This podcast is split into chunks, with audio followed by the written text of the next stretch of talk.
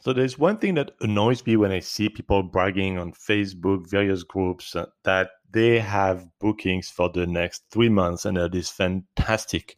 And you know what? I feel bad because this is a clear evidence. When I see multiple bookings, let's say they have uh, 15 bookings or even eight bookings two months from now, and they're like, oh my God, this is amazing.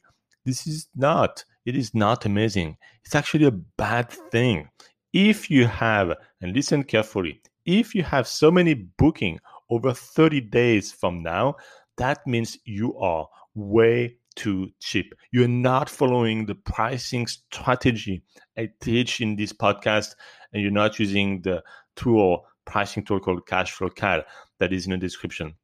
You are way too cheap. And even if you want to do it on your own, you are way too cheap to have so many bookings. So of course, people are going to jump on those great discounts and book two, three months ahead of time. This is not a great thing. You're leaving tons of money on the table.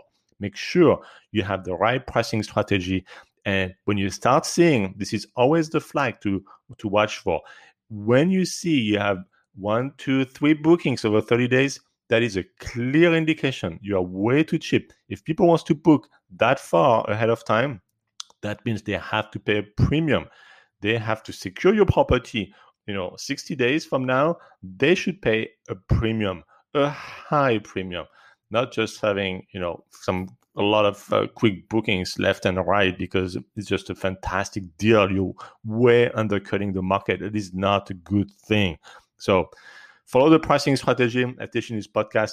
Increase your price if you have too many bookings. Um, that are over 30 days from now, and you will see that you drastically increase your uh, revenue and your bottom line.